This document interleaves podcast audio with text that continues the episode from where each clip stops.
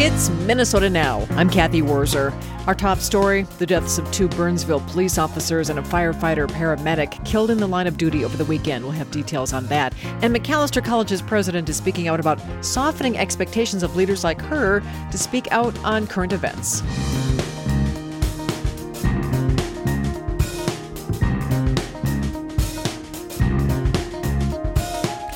A bill that would ban local law enforcement from cooperating with federal immigration authorities looks like it will not pass at the state capitol. We'll look at the Democrats' harder stance on immigration. Plus, hometown Nordic skiing hero Jessie Diggins is here. She'll talk about the historic World Cup race held in Minneapolis over the weekend.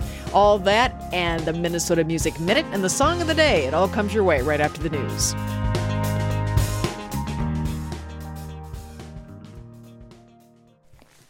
Live from NPR News in Washington, I'm Windsor Johnston. President Biden says he's willing to meet with House Speaker Mike Johnson to discuss another round of assistance to fund Ukraine's defense against Russia. Speaking to reporters at the White House today, Biden also blasted congressional Republicans for failing to pass a national security bill that would have provided additional aid to Ukraine. They're making a big mistake not responding. Look, the way they're walking away from the threat of Russia, the way they're walking away from NATO, the way they're walking away from meeting our obligations is, is, is just shocking. I've been for a while. I've never seen anything like this. The Senate tried to advance a bipartisan border security package that paired national security funds for Ukraine, but Speaker Johnson declared the bill dead on arrival in the House. A member of Israel's war cabinet says a military operation in Gaza's southernmost city would take place in about three weeks. That is, unless Hamas releases Israeli hostages. NPR's Daniel Estrin reports from Tel Aviv. One of the leading members of Israel's war cabinet, Minister Benny Gantz, called on Hamas to release Israeli hostages before the beginning of the Muslim holy month of Ramadan in mid March. If by Ramadan hostages are not home, the fighting will continue everywhere to include Rafah area. Israel vows to send troops to Rafah, where the majority of Gaza's population is now sheltering. The U.S. opposes such an operation without a plan to safely evacuate Palestinian civilians. Meanwhile, the World Health Organization says a main southern Gaza hospital is no longer functional. Israel's army says its troops took over Nasser Hospital and arrested hundreds of militants inside. Daniel Estrin, NPR News, Tel Aviv. The Israeli foreign minister says Brazil's president is no longer welcome in Israel. NPR's Carrie Kahn reports Brazil's ambassador to Israel has been summoned to a meeting following comments by the leader equating the war in Gaza to the Holocaust. President Luiz Inácio Lula da Silva was speaking to African leaders in Ethiopia when he criticized Israel's offensive against Hamas, saying there was no parallel in other historical moments but then added, quote, it did exist when Hitler decided to kill the Jews. Israeli Prime Minister Benjamin Netanyahu said Lula had crossed a red line and should be ashamed of himself. Foreign Minister Israel Katz said, quote, the president is not welcome in Israel until he apologizes. Lula's visit to Egypt and Ethiopia has been overshadowed by the comment. At home, political opponents and Jewish leaders say he is stoking anti Semitism. Carrie Kahn, NPR News, Rio de Janeiro. This is NPR. Support for NPR comes from Subaru, who, along with its retailers, is partnering with Operation Warm to provide more than 150,000 children in need with new necessities like coats, shoes, and socks. Subaru, more than a car company. This is NPR. Around Minnesota right now, skies are partly to mostly sunny. Highs today, mid 30s to the lower 40s. A little cooler near Lake Superior, highs there, mid 20s, lower 30s. At noon in Brainerd, it's 34. It's 24 in Grand Marais and outside Bully Brew Coffee in downtown Hallock, it's 26. I'm Kathy Wurzer with Minnesota News Headlines. Leaders in the Minnesota House say bipartisanship must be achieved if the bill that allows state agencies, local communities, and universities to secure funding for construction projects will pass this session. Clay Masters has more. The measure known as the bonding bill requires Republican buy in this year, despite full Democratic control of state government. DFL Speaker Melissa Hortman says if Republicans don't play ball, then we won't have a bonding bill. It, it absolutely has to be bipartisan or it won't happen. Republican House Minority Leader Lisa Demuth says the majority also has to extend a hand. We can work in a bipartisan fashion when we are invited to those conversations. The bill funds things like bridges and water treatment plants. The dynamic could become political given it's an election year and the House holds just a slim DFL majority. I'm Clay Masters at the Capitol. A Minneapolis man who was part of a carjacking ring that targeted rideshare drivers faces sentencing tomorrow. Matt Sepic reports. 21 year old William Charles Saffold is among four men who pleaded guilty to attacking mostly Somali American Uber and Lyft drivers in September and October of 2021. Federal prosecutors say the men, all in their 20s, lured the victims to a planned location, forced them to unlock their phones, then beat and pistol whipped them. Saffold also pleaded guilty to an additional charge of pointing a gun at an FBI agent who tried to arrest him. Last week, a judge sentenced Eric Knight, Javion Tate, and Shavirio Childs Young to prison for five, six and a half, and eight years, respectively. The sentences fell short of what the government had requested. For the last two years, Minnesota U.S. Attorney Andy Luger has prioritized the prosecution of adult carjacking suspects, but his office does not prosecute juvenile offenders. I'm Matt Sepic, Minneapolis.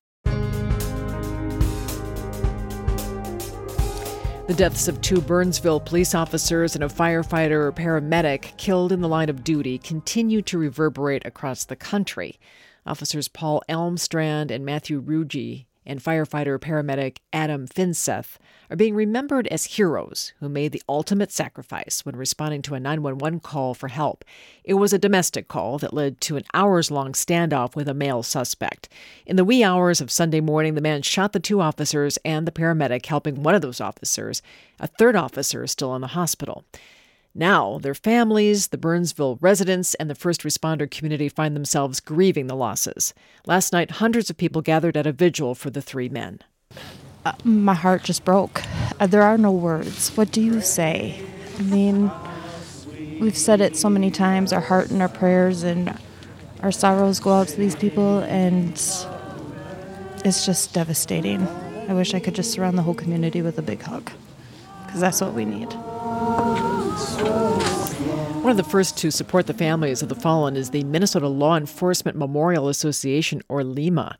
This morning, officials with that group met with the officers' families to offer their support and begin the work to honor the first responders when they are laid to rest. Joining us right now is a board member of LEMA, who's also the Olmsted County Sheriff, Kevin Torgerson. Sheriff Torgerson, thanks for your time. You bet. Thank you. Where were you yesterday, and what were your first thoughts when you heard about the deaths of the first responders in Burnsville? Well, I was home, um, getting ready for church, and um, as always, I'm checking in on our people. And uh, obviously, the news broke. Uh, I saw it through some social media contacts, and um, you know, I've I've been around this thing so many times that yeah, yeah, my immediate thoughts go to obviously the officers, their families. You know, did was their children involved in their families, um, and then the agency and the community. It, it's just a huge hole in their hearts and a huge hole in their community right now. So that's uh, that's LEMA's mission since 1974. We've been in place since 1991. We've had an honor guard that uh, basically uh, pulls all the things together and tries to shine a little light in their uh, dark tunnel that they're in right now because it's it's a dark place they're in, and uh, we try to get some help to them. And of course, not only families but uh, colleagues and just everybody yeah. in the law enforcement yeah. community. I mean, the, the, the faces of all the law enforcement and first responders who were outside HCMC last yesterday when the bodies were brought out, it was just yeah. heartbreaking. It is, and you know, you, you look at that, and I was talking to someone else this morning and asking some of the same questions: is what what do you do? How do you feel? And um, you know, you look at it, and you know, my career has spanned now uh, almost 44 years, and and I've been there. I've I've done that, and been on ERU teams, SWAT teams, been on domestics, and that's the thing officers do and their families do is, um, you know. Uh, we've been in those situations, and for the grace of God, I'm still here. And unfortunately, those three young men are not, and and we've got to honor them. And they went there to to solve a problem. They went there to help people, and uh, you know the worst the worst thing possible could happen did happen, and and uh, yeah, we've got to lend support. Uh, it's going to be a, a tough road for everybody in Burnsville, the fire department, the police department, the community. I mean, you saw, I saw the news conference last night, and the city manager. I mean, every word he spoke was, was he was shaking, and um, man, you just feel for that because it's just, it takes over your body, grief, and and trying to find a way to to fight through it and and move forward is is a is a very difficult place to be. I know you've been in the rooms with the families of fallen law enforcement which has right. to be incredibly difficult. What what kinds of support do they need? Well, um, you know everything right now. Uh, they're just they're just uh, really in complete and total shock.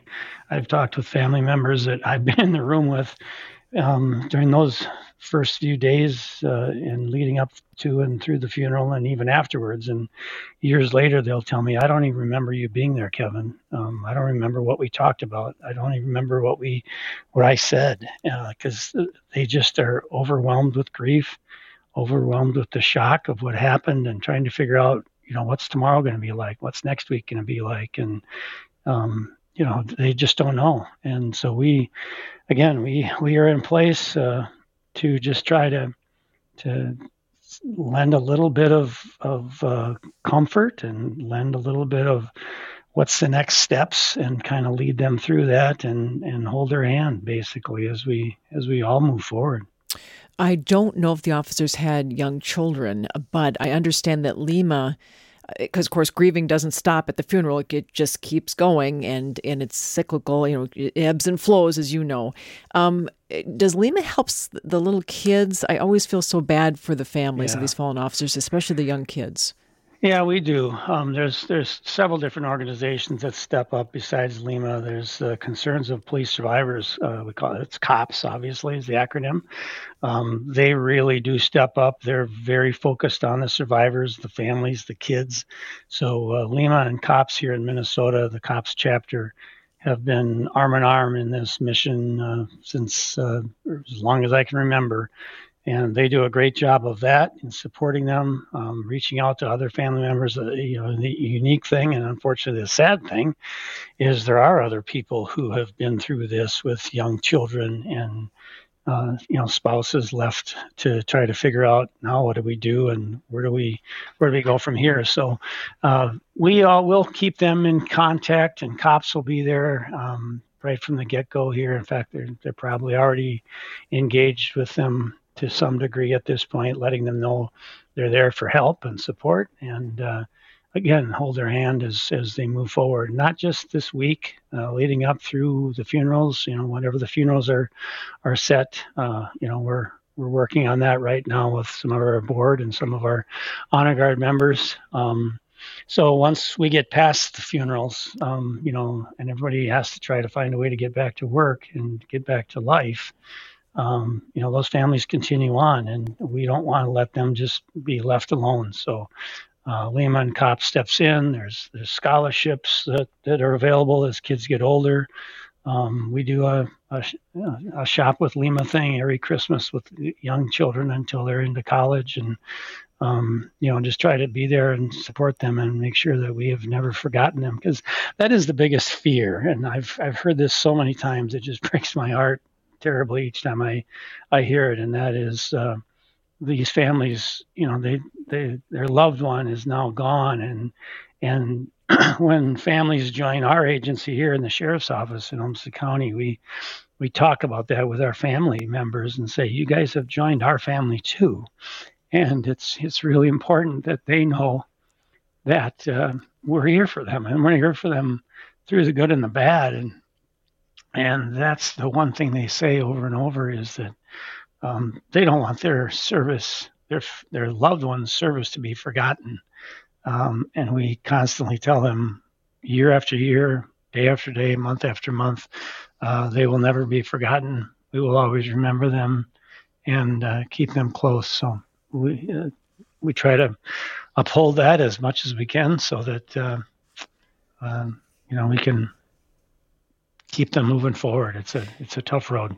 It is a tough road, and I know that in the last year, LEMA um, has been a part of at least, by my count, I believe what six uh, Yeah. funerals in, in our region in the past Right. year or so, which seems like this is that seems like a higher rate. I don't I don't know if that is from your experience. Yeah. How, how how tough is it for you and the whole law enforcement community to have to keep to going to funeral after funeral after funeral? Well, it's tough. Um, you know, we get we get very in this this period of time, and you know, I was I was the commander of the honor guard for several years, and on the honor guard for I think 24 years. So you get once it happens, you get very mission focused, and and that helps. It always helped me in that sense in my way of grieving and supporting the families and the agencies. Is you get very mission focused on here's what we have to do. We're going to form this group. We're going to get these people involved we're going to reach out for resources here and there and, and it's always been so easy because communities in the state in minnesota have been so uh, so very helpful and supportive in these times. Um, but LEMA just kind of brings it all together logistically and forms forms the groups to, to pull this thing off. And um, it it's still very tough because you know you get those moments where you do have that private time with family or private time with the agency, you know, chiefs or sheriffs. I mean, they're trying to lead their people, and they too are sitting there going, uh, "How do I do this? What do I do?" And that's what LEMA's for. That's what we've been doing all these years. Is again with our experience and the support that we have, um, trying to help them through that process. So it has been tough these last few years here with the Western Wisconsin deaths and and uh, Fargo, and then Pope County last year for us in Minnesota.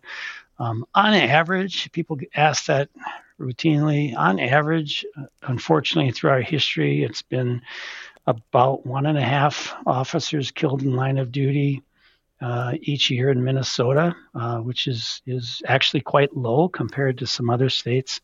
Um, but we uh, we also LEMA also supports um, officers who who who are still on duty and die. There's a funeral, I believe, tomorrow for an officer from a South Metro agency who died of cancer recently, and we're we're going to be helping with that too in the midst of all of this. Um, so um, we do we do a lot more than just the line of duty deaths, but uh, obviously that is the the most important part of all of this. Wow, this is a lot for you to handle coming up here in the next few days and weeks. I appreciate your time, Sheriff. Thank you so very much. You bet. Thank you for your time, and thank you to everybody who who's shown the care and the support. It's uh, truly means a lot. All right. We've been talking to Olmsted County Sheriff Kevin Torgerson, who's also a member of the board of LEMA, and LEMA is the Minnesota Law Enforcement Memorial Association.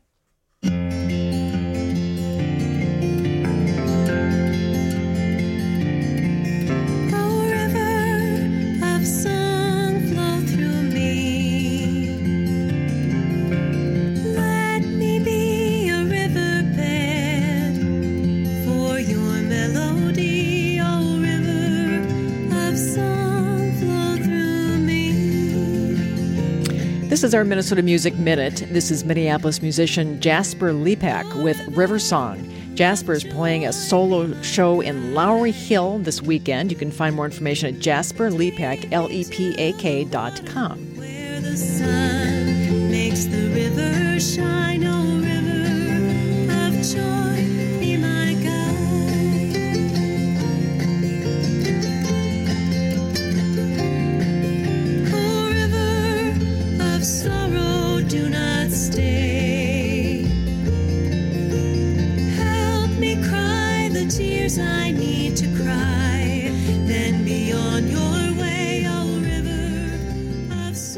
This is Minnesota Now on NPR News. I'm Kathy Wurzer. Thanks for being with us. We're a week into the Minnesota legislative session. Before it even started, more than 13 DFL lawmakers were calling to make Minnesota a sanctuary state for immigrants lacking legal status.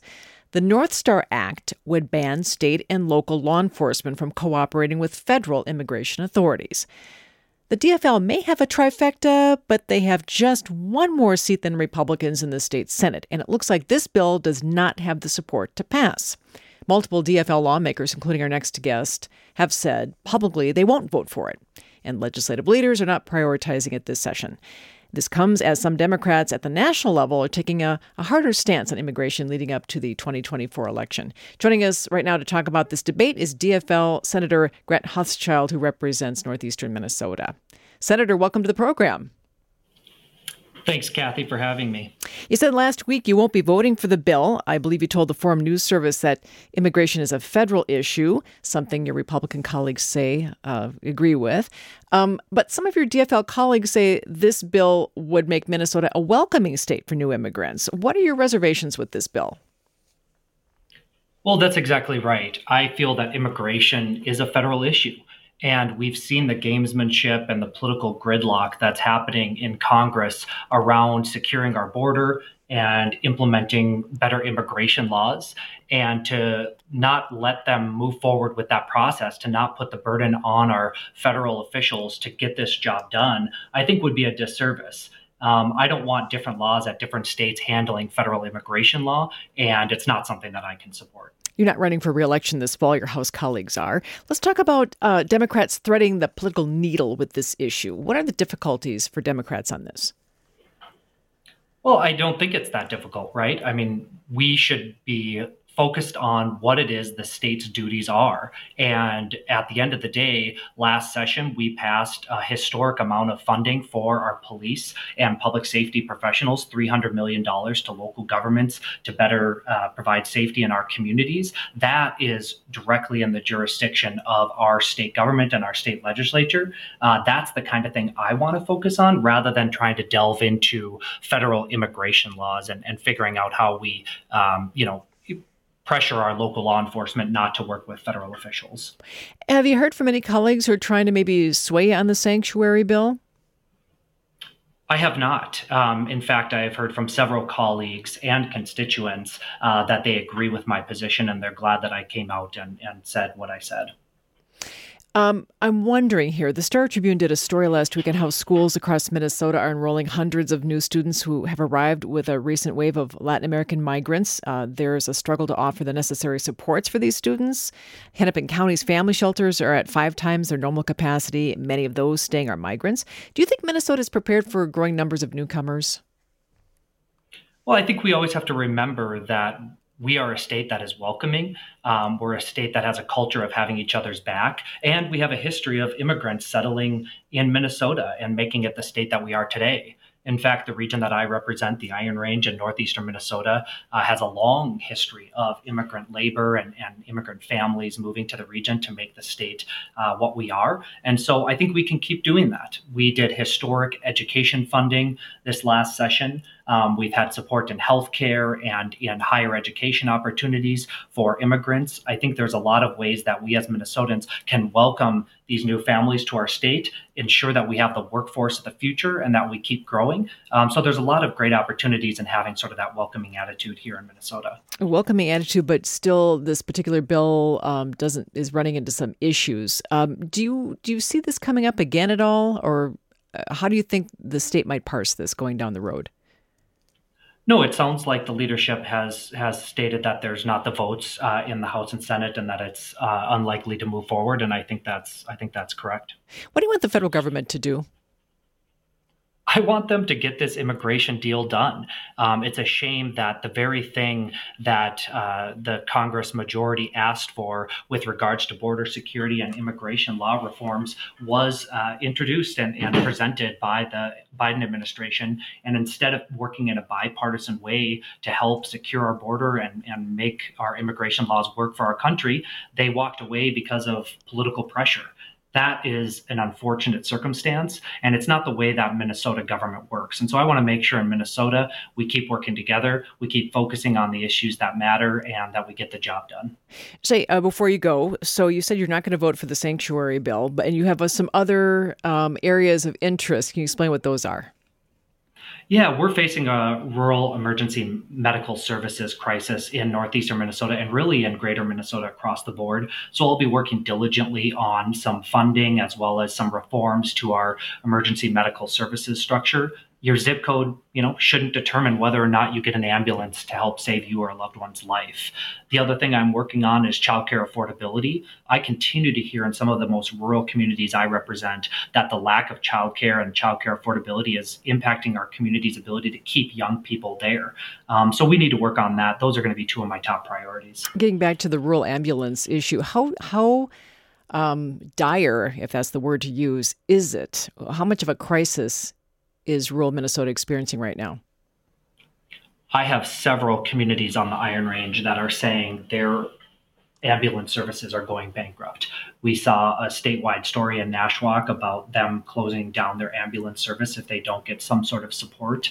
You know, the challenge in rural communities is that our emergency medical services are not provided by private hospitals or nonprofits like they are in some of the wealthier suburbs of the Twin Cities. Instead, it's on the local governments with very low tax base um, to provide those services. And it's just completely unsustainable when you consider the fact that the federal government has not stepped up and provided the federal reimbursements we need on Medicare and Medicaid. So it's it's it's a it's a crisis that's specifically impacting greater Minnesota, and that's why I'm so focused on it because I represent the most rural district in Minnesota. All right.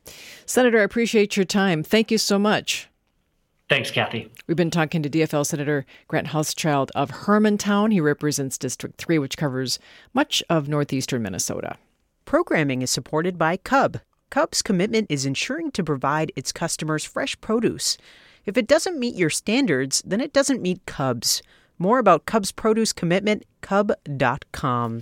You know, not a bad day. Temperatures around the region generally in the 20s and 30s.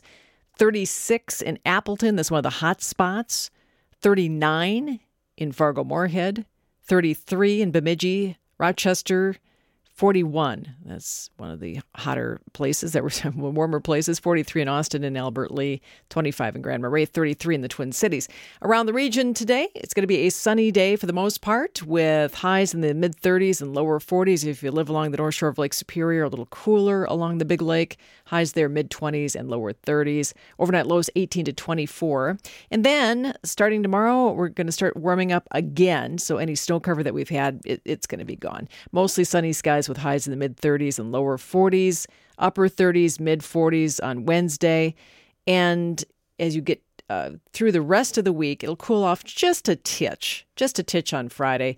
But uh, we were talking to Sven Sundgaard earlier this morning on Morning Edition, and he says, hang on, because next week, uh, the weather models are pointing to temperatures in the 50s and 60s. So, yeah, our strangely uh, warm winter continues. We're going to toss it to Elena See right now with a look at the news. Elena? Thanks, Kathy. Flags are flying at half staff today to honor the first responders killed in the line of duty yesterday. Police are also showing up to a vigil outside of Burnsville City Hall. Police and Burnsville community citizens. Yesterday, two of the city's police officers and a firefighter paramedic were shot and killed while responding to a domestic violence call. The officers who died were Paul Elmstrand and Matthew Ruge. The firefighter paramedic who died was Adam Finseth. The man who allegedly fired on the first responders also died. Authorities in western Minnesota's Grant County say a man is dead and another is in custody after a shooting last night in the city of Elbow Lake. The sheriff's office says the men are brothers. The victim was 33 years old. The suspect is 30, and authorities say he's the one who reported the shooting just after 11 o'clock. Their names have not been released, and the sheriff's office has not released further details on the circumstances of the shooting. Wisconsin Democratic Governor Tony Evers signed new legislative district maps into law today that he proposed and that the Republicans who control the legislature passed to avoid having the liberal controlled state Supreme Court draw the lines. Democrats hailed the signing as a major political victory in the swing state where the legislature has been firmly under Republican control for more than a decade. Wisconsin is not a red state or a blue state. We're a purple state, and I believe our maps should reflect that basic fact. Evers said. And the latest in a series of wet winter storms is gaining strength in California. Forecasters warned earlier today of possible flooding, hail, strong winds, even brief tornadoes as the system moves south over the next few days. The National Weather Service says the central California coast is at risk of significant flooding. Mild conditions for the rest of the day across Minnesota. Tonight, partly cloudy. Overnight lows in the upper teens to mid 20s. Tomorrow, mostly sunny skies. Highs in the mid 30s to low 40s, north to south. It's 1229, and this is NPR News. Thank you. When a global event shakes our world, who has the responsibility to speak up or respond? Since the murder of George Floyd in Minneapolis, companies, organizations, and schools have spoken out or have been pressured by the public to do so. With the war in Gaza, there is a renewed pressure and scrutiny, specifically in higher education. The presidents of Harvard University and the University of Pennsylvania resigned after what they said about free speech on campus and the war.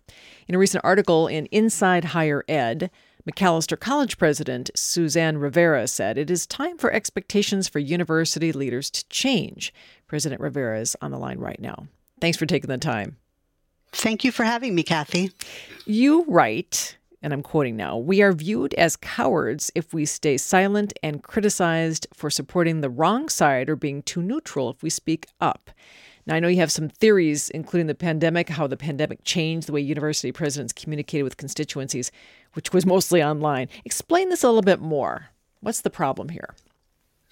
Sure. Well, I think that prior to the crisis phase of the COVID pandemic, college and university presidents occasionally would speak about issues of national or world significance, but mostly they were able to focus on communicating within their campus community about things that affected their campus. But when COVID struck and we had to move all of our instruction online, uh, via Zoom or whatever way we did that. It also meant that when something significant happened in the community or in the wider world, presidents were really limited in how they could communicate to their constituents, by which I mean students, faculty, staff, but in many cases also alumni. So I, I, started as president of Macalester in June of 2020, just a few days after George Floyd's murder. And because everything had moved online by then, the only way I had to communicate with all of our college constituents was through written communication, either via social media or email or by putting up web pages. And I think a lot of college and university presidents did that that summer because there was a lot to talk about. There was you know plans about whether instruction would continue in uh, online in the fall or would be in person communication about vaccination requirements masking requirements and of course a lot of communication around how institutions were going to respond to the civil rights crisis that erupted following floyd's murder here in the twin cities. But because of that we sort of trained students and their parents to expect that college and university presidents would speak in writing through some sort of proclamation or announcement anytime anything happened in the world. And even though courses are back mostly in person and it's possible to gather as a community when something significant happens, there still is this lingering expectation that college and university presidents will make public written declarations anytime something happens in the world, whether or not it directly bears on the community they're leading. And that I'm feeling must be a very uncomfortable position to be in. Well, it creates a tremendous amount of pressure. And I think for many of us who believe strongly in free speech and the importance of free expression on a college campus, that means the tent has to be really big and there has to be room for different points of view. So, what makes it tricky for, for the leader of a community like that to speak is um, anything that strays beyond amplifying the values of the institution runs the risk of um, you know upsetting significant portions of your community. So it's it's very hard to do anything more than affirm your own community's values about a particular incident. In the case of Macalester we have 30,000 alumni all around the world. So if i were to take a position on something that uh, is you know a controversial issue or an issue around which there are different points of view um, I run the risk of alienating people who feel very entitled as a member of this community to have a different view. And so, what happens is and as you mentioned in your in your opening remarks we saw this with the presidents of harvard and the university of pennsylvania. No matter how um, clear they are about trying to make space for all members of their community to express themselves the public has very strong opinions about what kinds of statements are considered acceptable or uh, desirable when a when an issue comes about and it can be hard to navigate hmm What world events do you believe univ- university presidents might speak out about, if any? Well, for sure, any event that directly bears on your campus community. So, for example, um, in the case of George Floyd's murder by police here in the Twin Cities, it was very clear to me that we needed to speak not only about the specific safety issues that were presented on the ground here in the Twin Cities, uh, you know, because we had a duty to look after our students and other members of our community, but also that we needed to affirm our community values with regard to equity and justice. That that made sense for us to speak out about. It happened really right in our backyard and we had something to say about it. But that's not to say that every time there's an uh, an issue that takes place somewhere else on the globe that it necessarily will directly bear with our bear on our campus community. What made the Hamas attack uh, in in Israel um, and the Israeli retaliation in Gaza especially tricky is that in a community like Macalester's, which intentionally brings together from students from all around the world who have different faith traditions and different lived experiences, is that we legitimately wanted to express care both for our Israeli and, and Jewish students who were um, concerned about the Hamas attack. And we wanted to express care for the Palestinian students who have families living in Gaza right now. And it became very difficult to um, I think it, it became difficult in some ways to say we can be heartbroken for more than one group of people at the same time. Let's remind ourselves about our community values, the importance of compassion, and let's attend to supporting the students on our campus, have the focus be on our campus without feeling necessarily like we had to get drawn into social media proclamations. Did you uh, run into backlash from some uh, alumni who were upset? And did they threaten to, say, pull donations? Well, I think it always is the case that alumni feel very passionately about their alma mater and want to express their perspectives about anything the college does or doesn't do. And that happened in this case. For sure, we heard about people's opinions on, uh, you know, from a variety of different perspectives on the conflict. Um, what I will say is when people passionately love their alma mater, that means that they um, are connected to it. And so I'm always really grateful to hear from our alumni, even when they passionately disagree with me, because it tells me that they still feel deeply connected with the college and want to see it be the very best version of itself it can be. So we welcome that kind of dialogue from alumni and from parents, students, faculty, and staff. I think what I was trying to express in this essay is that. Um, I would hope that they would see our efforts to prioritize focusing on the well being of our students who are on campus today as the number one issue and sort of not um, you know fault or condemn presidents who don't respond with a written proclamation within an hour of a world event happening the top priority has to be the well-being of our students on the ground on campus and it would only be a secondary consideration to think about whether we have something public to say about an issue But boy, as you know, you mentioned social media. That has ripped away any patina of privacy. Everyone's got an opinion on virtually anything. Uh, and I don't know, the horse seems out of the barn on this one. Um, it- can you truly change expectations? Can you untrain uh, the expectations of students and parents and alums? Well, I think what we can do by example is show all the steps we're taking to express care and compassion to our student population when there's a world event that's very upsetting. So, what I mean by that, Kathy, is that I think it means much more for me to attend a prayer vigil um, or or a ceremony in which people can express their grief about something and to be present with our students attending to their needs than it is for me to be firing off tweets or Instagram posts which is not to say that we won't ever use social media but I just don't think that we need to treat social media as the go-to first line of communicating the way that we had to during the crisis phase of covid when we didn't have the option of showing up in person to a ceremony or a vigil on campus. Before you go, what's been the reaction to what you wrote?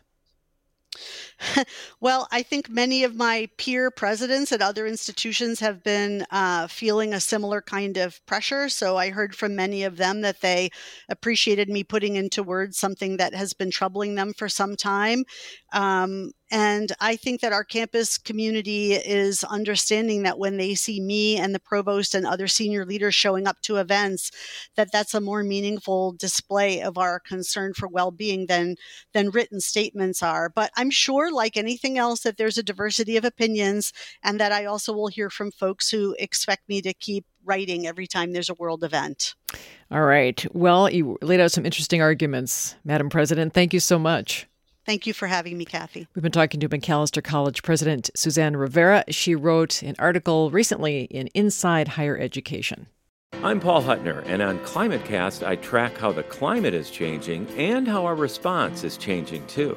I'm really making decisions that are going to impact the future, and I think more people are thinking that way. If we had this conversation six years ago, I'd say that there were quite a few skeptics out there but there's very few skeptics now. If you're not doing something positive, you are part of the problem. Climate Science News and Solutions, Thursdays on All Things Considered and wherever you get your podcasts.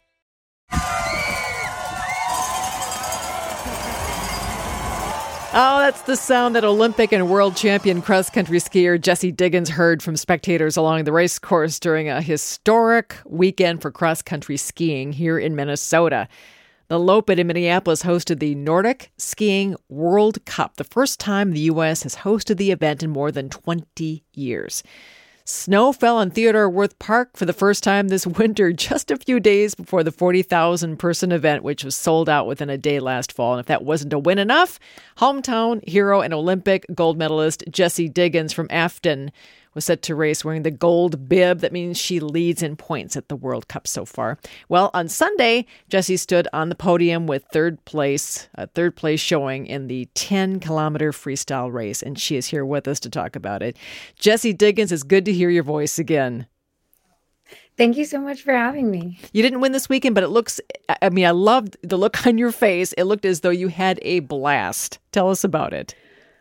Oh, nobody had more fun than me in the entire world, I think. this was this was a career dream come true and this is something that I had been wanting and hoping for and wishing for for years and years and years and this weekend was the coolest, most emotional, and most special weekend of my entire ski career. And that includes all three Olympics, all the world championships, everything. This was so much bigger than all of that because getting to race at home and seeing my whole family out there and all these amazing families and kids out cheering on the side of the trail.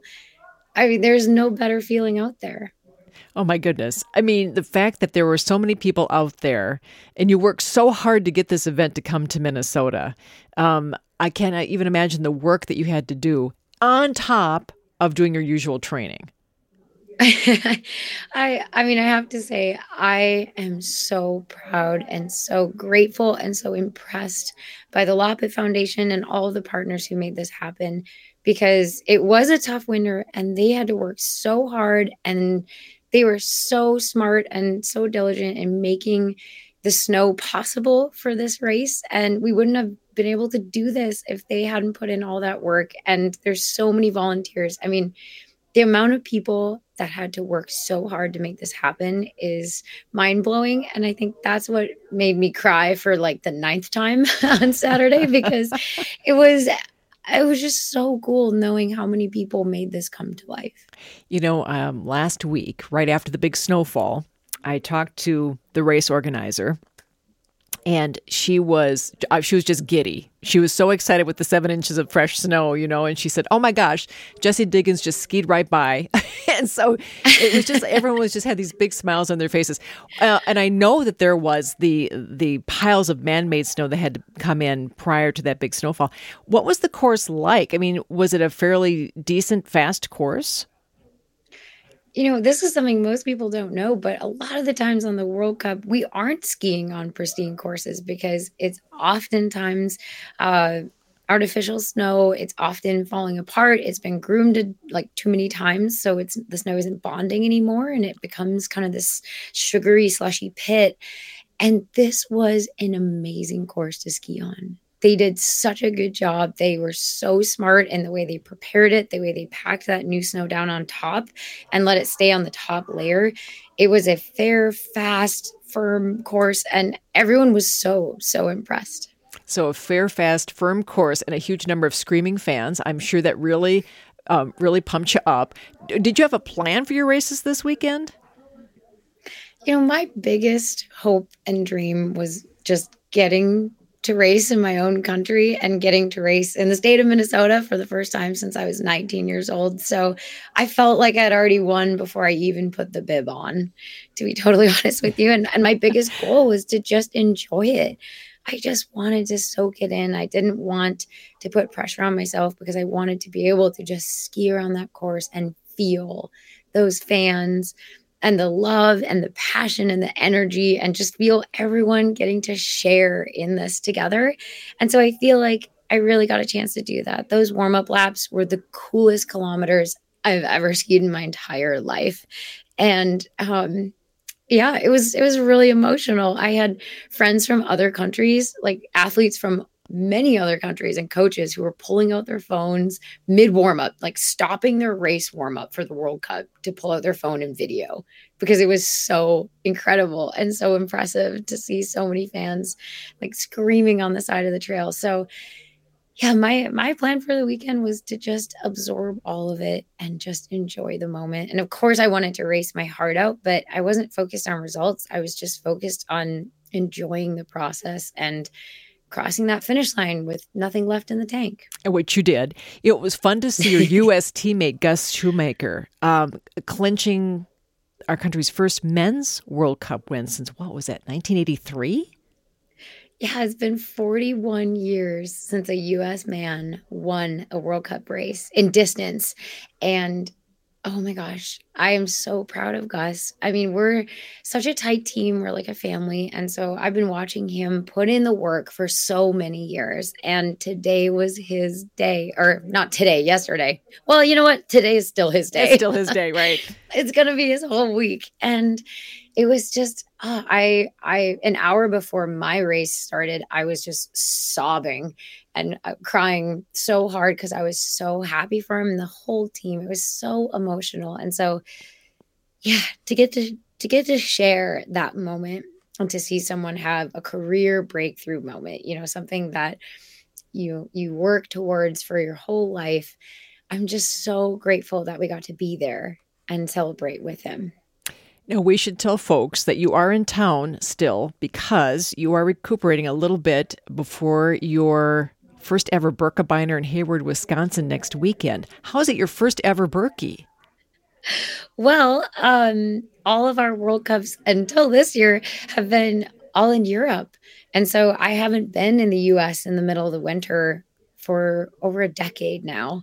Um, so this is kind of the year that the stars aligned and we had a break in the World Cup calendar right after these races here at Theodore Wirth. And so um, it just sort of worked out that for the first time I was going to be able to actually do the Birkie. So I'm so excited. This is a race that I've grown up watching, grown up being part of. I've done the Kortelopet many times, seen my parents do the Birkie. So it's it's been a big part of um, my family's winter for as long as I can remember. So I'm finally going to get to join the tradition. Say now, I understand you tried to race the Birkie once when you were a teenager, but that wasn't allowed, right? Yeah. Did you try so, to sneak um, on the course? What happened there? I did. Um, you have to be 18 years old to race the Birkebeiner, and I was 17, and I was racing the Kortelopet, which at that point in time started at the same time as the Birkie, and the, it was on the same course, and then the Kortelopet split off and came circling back around. And I got to the cutoff and I thought, man, I'm feeling good. I can do 50K. I've got this. And, you know, with my teenage brain, I just didn't really think about the fact that I had not communicated this plan to anybody else, um, not my parents, nobody. and I tried to sneak onto the Birkie course and I got caught and turned around, which Oh. honestly was probably a very good thing. Um, it would have been very stressful ending on Main Street with no warm up clothes and no phone and no plan. So, but you know, I was just really caught up in the Birkie fever. This is that's what happens to people. You get swept away with it. As an athlete, a world class athlete, uh, do you have some kind of recovery time in this week before you are going to race the Birkie?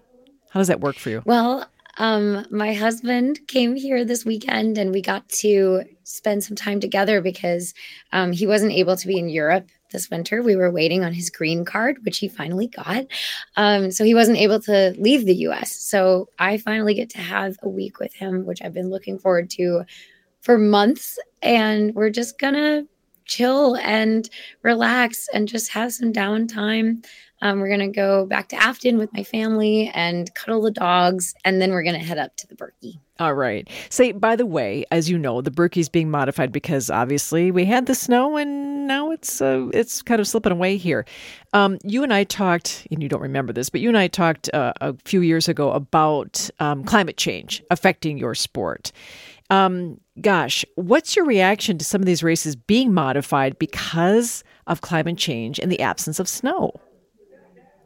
You know, I have to say, it makes me even more proud to be serving on the board of Protect Our Winners. And I'm one of their um, athletes on the Athlete Alliance. And it's important to be able to talk about climate change because it is a reality. And, you know, for me, looking around this weekend, seeing, you know, 40,000 fans, seeing all these kids who are so fired up to go ski and so inspired and so excited to go enjoy winter it's a good reminder of why it's so important for us to keep focusing on all the things that we can do, both policy wise and personal action wise, to make a difference because we want to protect this sport for the next generation and the one after that. And I want all of these kids to be able to go out there and ski their own Birkie someday.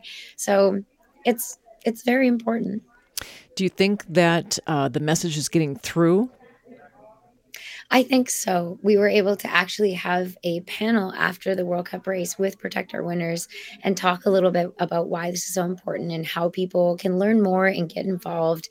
And um, I think I think it is something that we're all embracing. You know, this is everyone's planet, and so it's everyone's job to do what they can. All right. I'm going to let you go and wish you well. I can only imagine if you, if you thought you had a bunch of screaming fans in Minneapolis at Theodore Wirth Park, I'm thinking, Jessie Diggins, there'll probably be tons of screaming fans in Hayward, Wisconsin, too. That's what I'm thinking. Oh, I think it's going to be a really fun time. And I'm so excited to finally do the Birkie and get to share the experience with all of the amazing people here. And um, yeah, the ski community is a really incredible one. And I'm just really glad to be a part of it. And then you're going off next to where? Back overseas? Yeah, we're going back over to Finland to finish up the World Cup season. So we have three more weeks of racing. Um, it's going to be fast and furious and very exciting. And I think we're ready for it. All right. I wish you all the best, Jessie. Thank you so much. Thank you. It's been a pleasure. We've been talking to Jessie Diggins from Afton, Minnesota. She is the most decorated cross country skier in United States history. She is amazing. Well, I mentioned uh, the Birkie and Hayward, and we have temperatures right now that are kind of hovering around the freezing mark. Uh, Duluth Harbor, by the way, 30 degrees. It happens to be 34 in Hayward right now. So some of this new snow uh, might be getting a little slushy. This week is going to be warm again. Next week, even warmer. We'll run down details for you here a bit later on. I'm so pleased you've joined us on Minnesota Now today. Enjoy the rest of the day.